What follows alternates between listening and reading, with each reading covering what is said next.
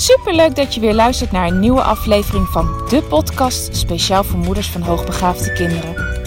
Mijn naam is Eveline Noordzij en in deze podcast deel ik tips en inspiratie, zodat jij meer en meer in jezelf gaat geloven en durft te vertrouwen op je intuïtie. Want jij bent precies de moeder die jouw kind nodig heeft. Hoe ga je om met uitdagende situaties? Wat heeft jouw kind van jou nodig? En hoe zorg je voor verandering in je gezinssituatie door jouw eigen persoonlijke groei?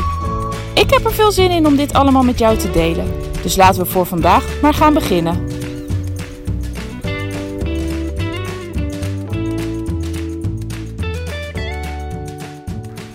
Goedemorgen, weer een nieuwe dag en een nieuwe podcast. Vannacht heb ik heerlijk geslapen. En het is nou niet dat ik andere nachten helemaal niet lekker slaap. Maar afgelopen nacht was uh, onze jongste en ook, uh, nou zeg maar allebei de jongste twee, waren bij open aan het slapen. En uh, dat was heel fijn, want mijn man en ik moesten vandaag allebei werken. En dat komt eigenlijk nooit voor. Maar we hebben deze week een bruiloft waardoor mijn man de dag vrij moest nemen. En ja, die wilde die graag inhalen. En dan is de enige dag mijn werkdag op de woensdag. Dus hij uh, was aan het werk en ik moest aan het werk. En dan is het toch wel heel fijn als er iemand op de kleintjes let. Dus ze mochten bij Open logeren. Um, met als bijkomend voordeel dat wij dus eindelijk een nacht goed hebben geslapen. En hoe dat komt? Dat komt eigenlijk omdat onze jongste, ze wordt in eh, augustus 5, bijna elke nacht nog tussen ons inkruipt.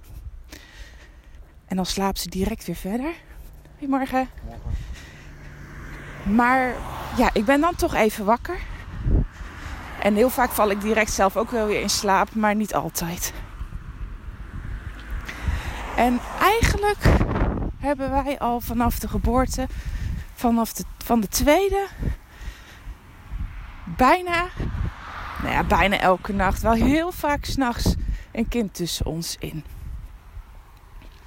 De oudste, daarbij dacht ik allemaal nog van, nou, volgens het boekje in haar eigen bed laten slapen, anders raakt ze verwend. En dat hebben we ook gewoon eigenlijk altijd volgehouden. En de keren dat we het geprobeerd hebben, was zij ook gewoon geen meisje wat tussen ons in kon slapen. Die deed van alles behalve slapen. Dus voor haar paste het ook niet. Maar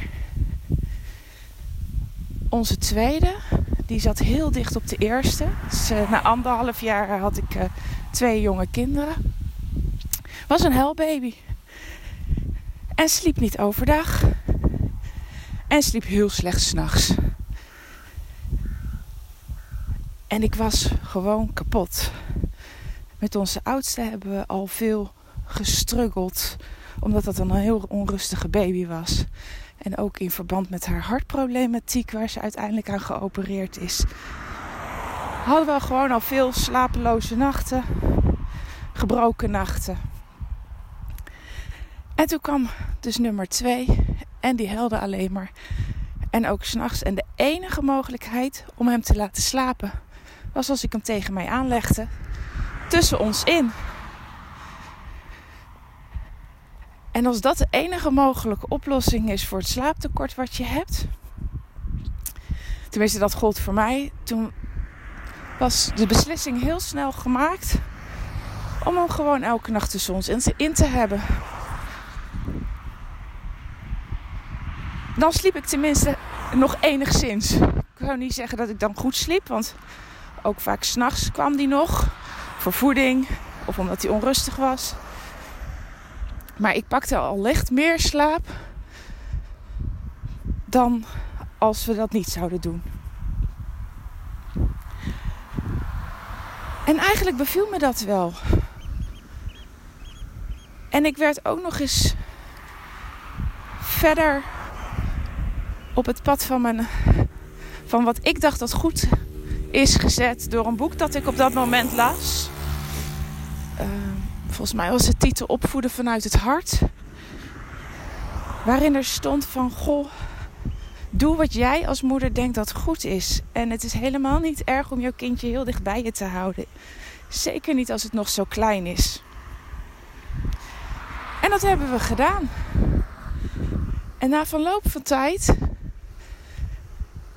merkten wij, naarmate die ouder werd, en ik denk dat hij toen toch al drie was,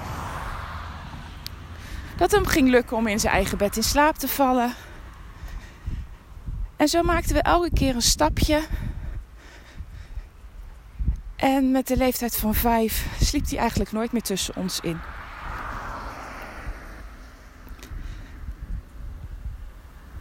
En bij nummer drie, hoewel dat een, eigenlijk een hele makkelijke slaper was hoor, die heeft niet, helemaal niet vaak tussen ons ingelegen, zijn we gewoon datzelfde pad weer gaan volgen. En bij onze jongste dus ook.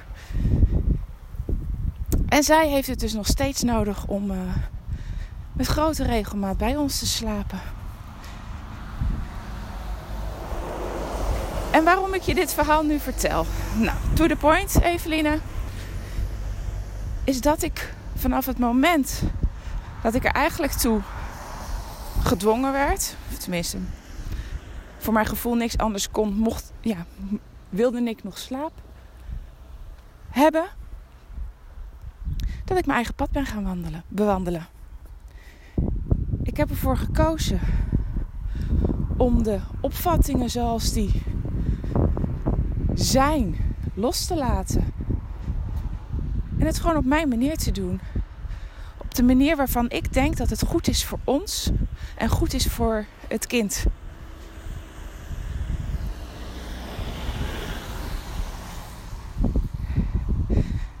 En dat voelde zo ontzettend als een bevrijding om te doen wat ik wilde, zelf wilde doen.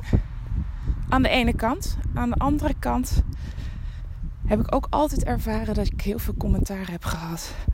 Slapen ze nog steeds niet in hun eigen bed? Moeten ze er nog steeds bij jullie tussen?